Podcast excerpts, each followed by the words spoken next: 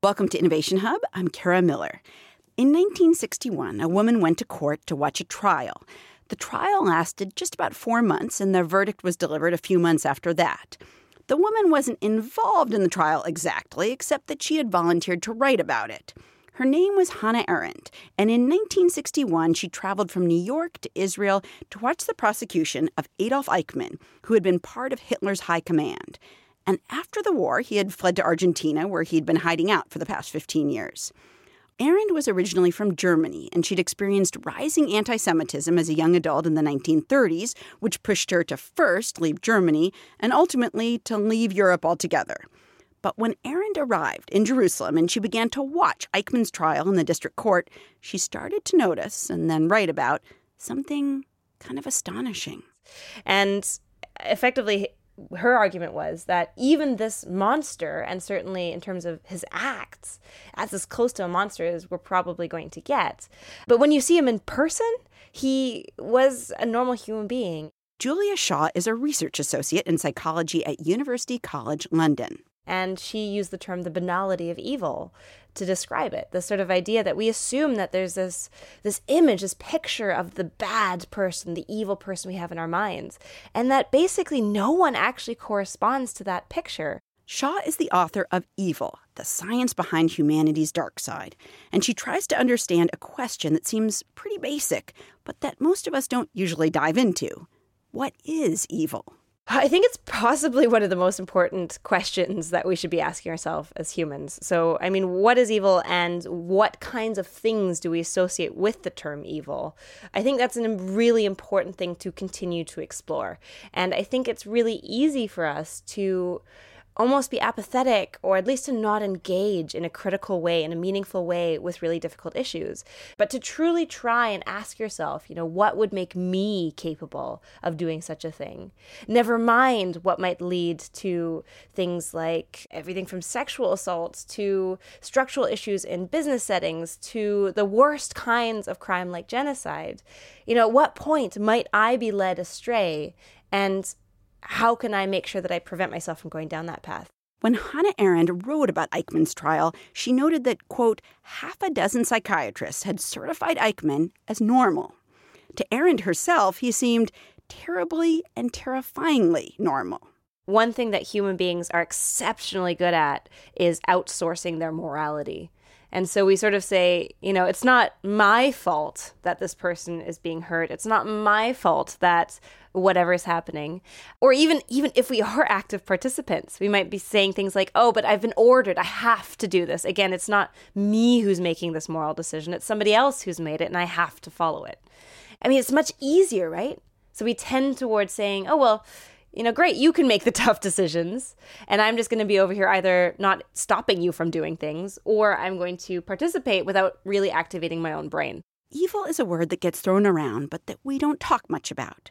We know that sometimes people get locked up for doing bad things, but Shaw argues that saying someone is evil or a bad person is too often a conversation ender, a way for us to back away without thinking about the spectrum of human behavior and what moves people along that spectrum. The science, she says, of why people do bad things is complicated, and bad itself is a word that encompasses a lot. Plus, even when we're talking about fairly minor bad things, we tend to know ourselves better than we know anybody else. So if there's something that we once did that wasn't so great, that thing we did on our very worst day, even if it was no more than being mean to someone who cares about us or telling a lie that we really never should have, it's often easiest for us to forgive ourselves. Because I understand the complexity of my behavior. I understand why I did things and the nuance of my decision making. And I can't see that for somebody else. And so I think we need to stop dividing the world into these binary categories and to accept that, yes, we all have the capacity for great harm, but we also all have the capacity for good and not to write people off just because they have done some harm in their past. Shaw has previously done a lot of work on memory and how memories often aren't quite as solid as we believe them to be. And in her study of evil, she also encourages the embrace of uncertainty. Because in this realm, too, assumptions, conclusions, beliefs, they can be less solid than we might think. So you know the, the questions around school shooters often end at, tend towards looking at or looking for mental health concerns. Mm-hmm. and of course that's not enough and it's hugely stigmatizing as i write in, in the book as well. So i have a whole chapter on creepiness and a whole chapter on how our stereotypes and assumptions can mislead us. And that's because we have this idea that we can tell when someone is trustworthy. We can tell when someone might be evil or dangerous.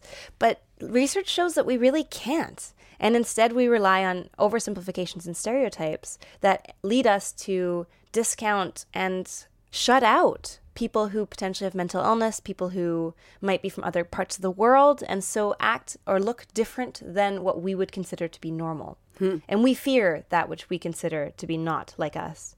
And we need to override that fear constantly. Otherwise, we run into issues of stigmatizing and stereotyping people with mental illness, people with disabilities, and immigrants.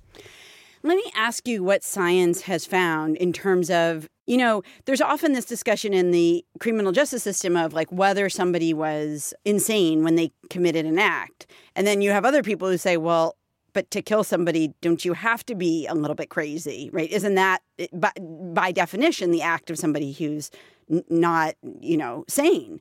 What have people found? What what do we find about people who kill other people, for example?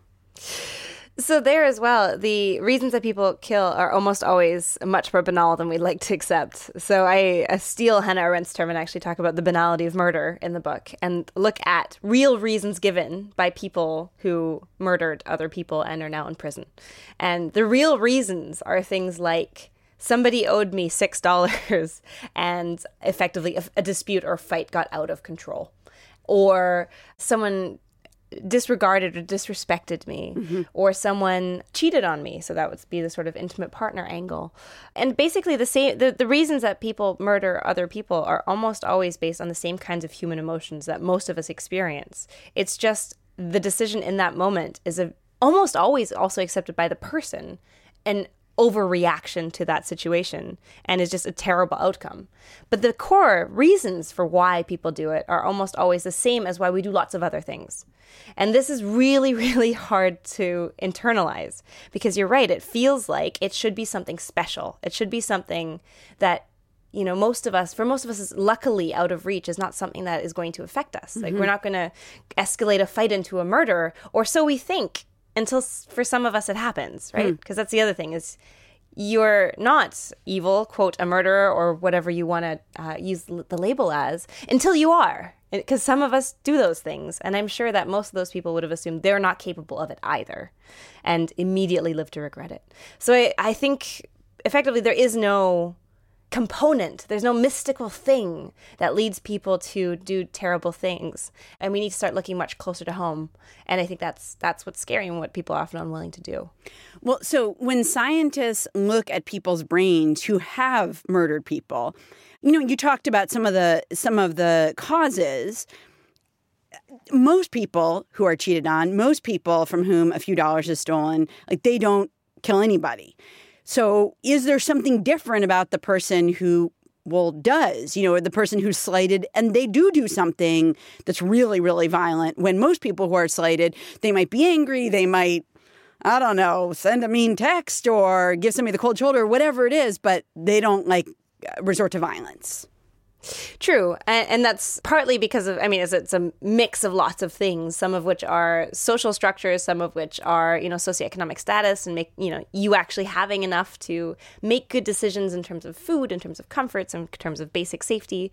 And not everyone has those. And so those pose risk factors for some people. But you're right that there is some science, there's some neuroscience in particular that shows that the brain, certainly of psychopathic murderers look different than the brains of non psychopathic murderers, which probably look a bit different from the brains of non-murderers. So there's there's some research in particular on psychopathic murderers which shows that effectively there's a lack in the part of the brain that's responsible for empathy and that the emotion of sort of feeling sad when somebody else is sad, hmm. which makes it easier to hurt people because if other people's suffering doesn't affect you in the way mm-hmm. that it affects most people, it's not going to inhibit you in quite the same way as it would most people. Hmm.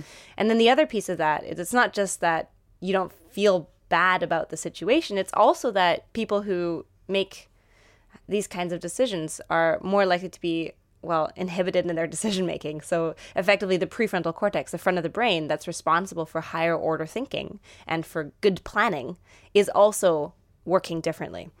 You're listening to Innovation Hub. I'm Kara Miller. I'm talking with Julia Shaw, the author of Evil, the science behind humanity's dark side. Um, you write about how we all probably have dark desires, you know, where we're like, I, you know, whether it's kind of like, I wish I could hit that car in front of me. I'm so angry. Or, you know, most people don't act on those things. I guess I wonder well, two things. One is, how does that separate us from people who do? And then, like, what stops some people and doesn't stop other people? I mean, the, what you're talking about is, is close to the murder fantasies research that I talk about in the right, book, right. where I talk about research where participants were asked if they'd ever had a murder fantasy, and the majority of people in two different studies said yes. And of those people, the most common targets were, you know, your boss was a classic target, you know, having a bad day at work, maybe picturing your boss sort of maybe pushing him out the window or her. I mean, there's lots of different versions of this. It can also be step parents, is another one. Uh, it could be sort of people who we're close to in various ways. But murder fantasies don't mean that we actually want to murder people. And this is, I think, actually quite comforting for a lot of people because a lot of people. So now that I've been going around with the book, I often ask people if they've ever had a murder fantasy. And it's really funny to see people's reaction on the spot because the intuitive reaction, just like to basically every topic in the book is I'm not like that. Mm-hmm. No, obvi- of course not. But then they think about it for a second and they go, well, you know, I, I had a, my baby was screaming really loudly one night, you know, and they'll give this sort of situation. They go, that sounds a lot like a murder fantasy.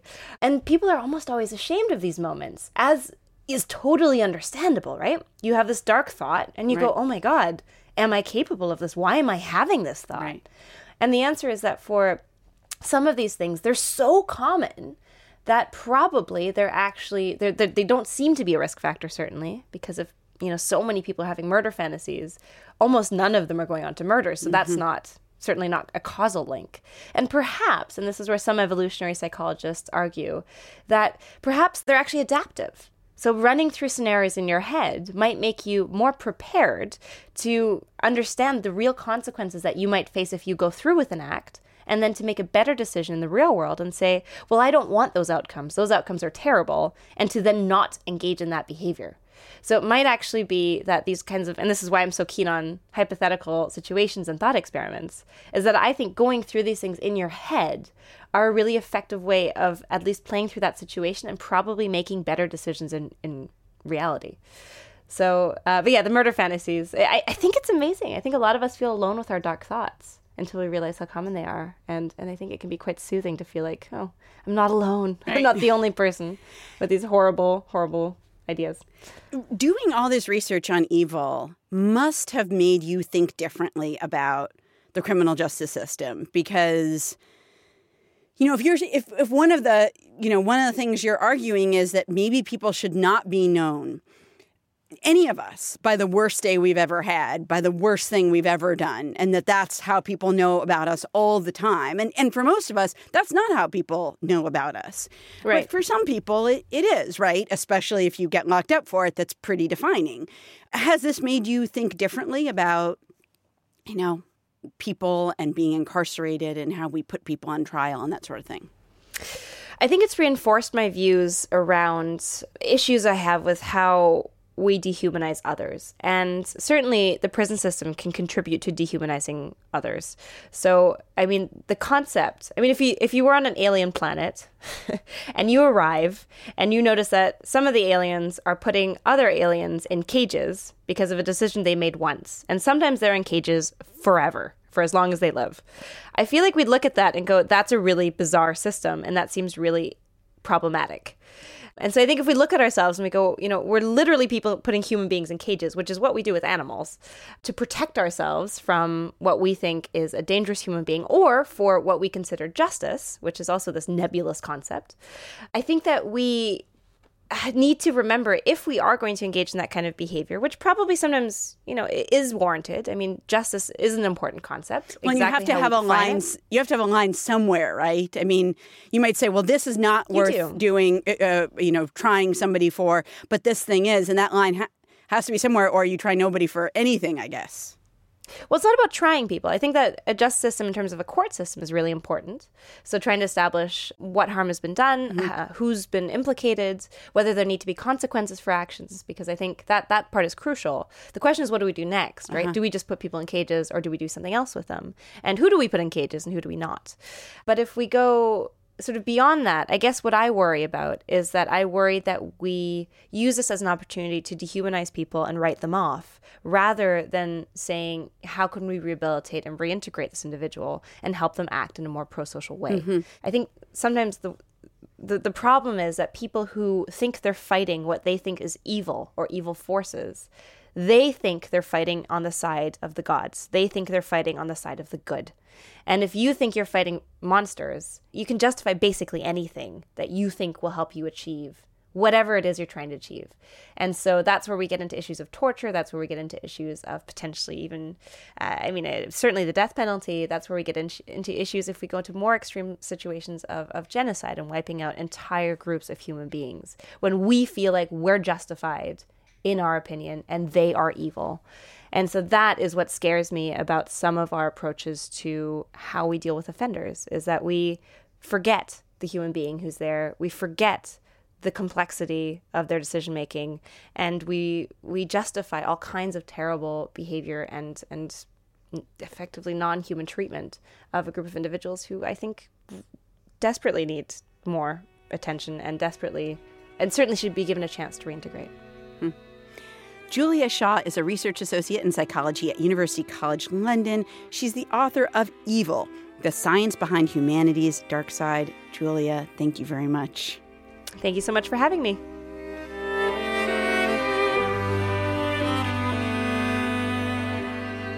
If you want to learn more about the banality of evil, the term that Hannah Arendt coined, we'll have a link to the original article about Adolf Eichmann in which she introduces the concept. That'll be on our website, innovationhub.org.